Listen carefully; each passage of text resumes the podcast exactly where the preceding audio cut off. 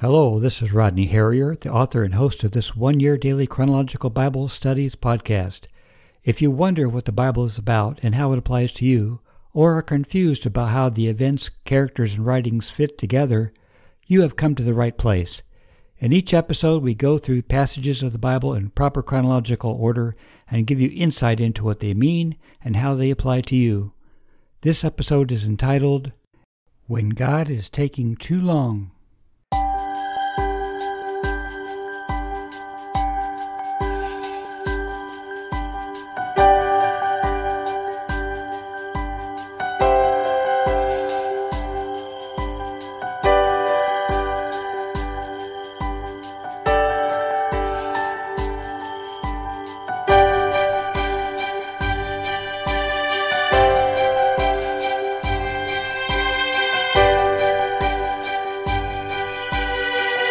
Welcome back.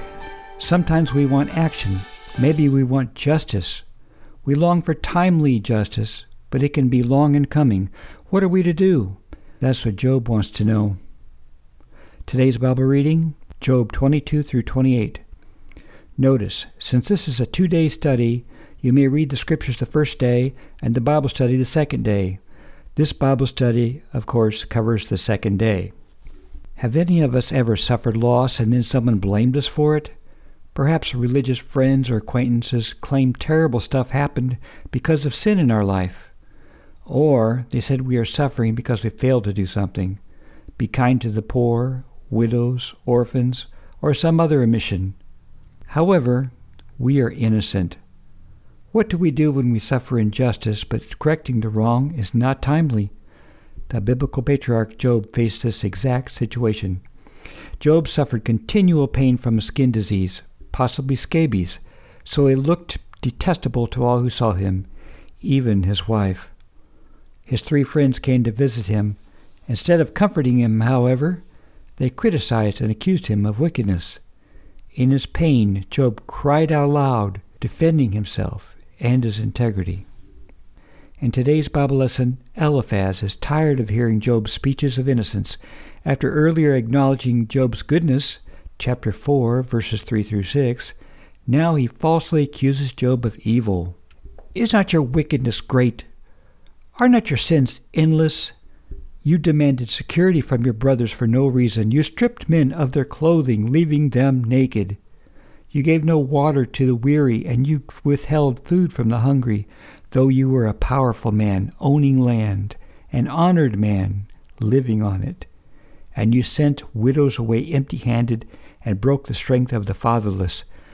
That is why snares are all around you, why sudden peril terrifies you. Job 22, 5 through 10. Here's Job's response. Job replies he is innocent and could appear before the Lord without fear of being judged for evil behavior. If he could find the Almighty, he would present his case. God knows the way that I take. When he has tested me, I will come forth as gold. My feet have closely followed his steps. I have kept to his way without turning aside. I have not departed from the command of his lips. I have treasured the words of his mouth more than my daily bread. Job 23, verses 10 through 12. Job mentions other issues which require justice. Greedy landowners confiscate property by moving boundary stones. Unscrupulous landowners oppress the poor, widows, and orphans. They remove their ability to earn a living, seize their property and possessions, and leave them without clothing, food, or housing. Thieves, murderers, and adulterers need punishment. God will eventually deal with them, but what about now? Job is suffering terribly but he is not guilty. Still, he can't find justice. God won't give him an audience, and Job doesn't understand. Bildad's answer to Job is insulting. Job, you are too insignificant for God to give you an audience. You are like a maggot or a worm. Job 25 6. Job replies, How you have helped the powerless, how you have saved the arm that is feeble. What advice you have offered one without wisdom, and what great insight you have displayed. Who has helped you utter these words? And whose spirit spoke from your mouth? Job 26, verses 1 through 4. In other words, Job says to Bildad, Are you speaking from God or Satan?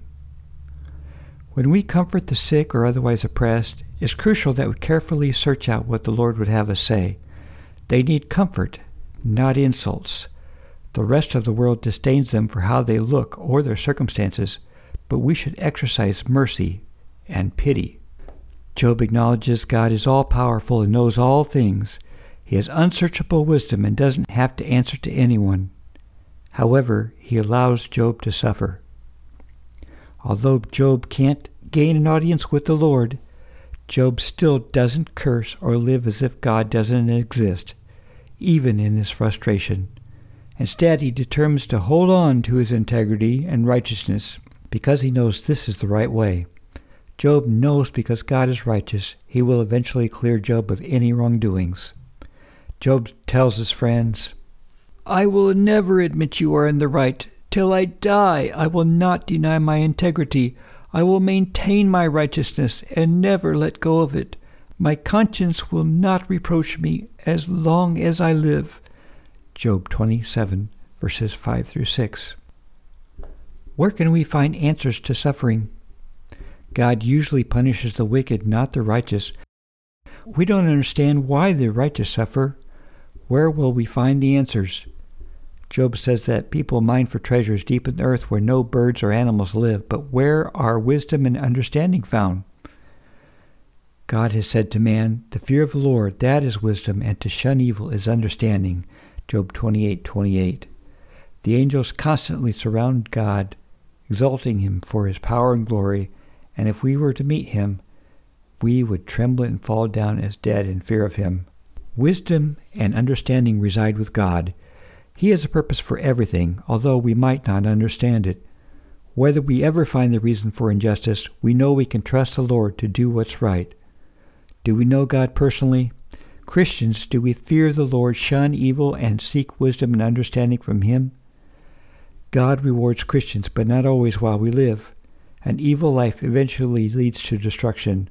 Psalm 73, 27. However, God offers us forgiveness, peace, spiritual life, and rewards in heaven if we accept Jesus as our Savior for our sins. Those who persist in doing right eventually win justice and rewards. This is Job's resolve, even though he is in physical and emotional distress.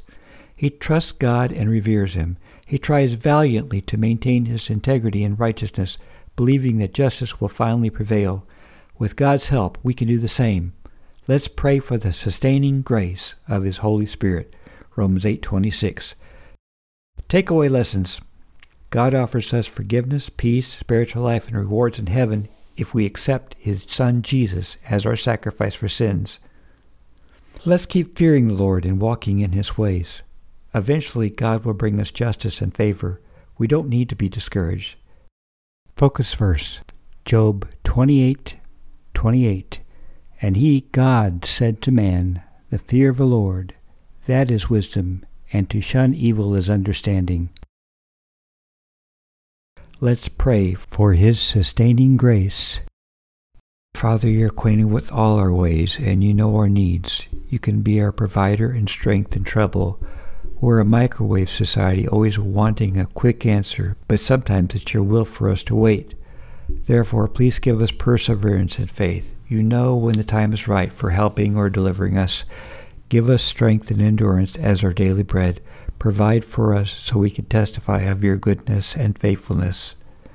If our trouble is caused by sin, we confess it in particular and ask for forgiveness. Help us also to graciously forgive others. Lead us away from the temptation to pay back others for meanness or insults, or to lose faith and quit. May all things, even our endurance, bring glory to you. In Jesus' name we pray. Amen. Looking ahead, if Job is so righteous, what evidence of a righteous life does he have? What evidence do we have? Find out in our next Bible lesson. Don't forget to subscribe to our podcast so you can receive the episodes as soon as they are available. Thank you for joining us. Remember, go with God and He goes with you.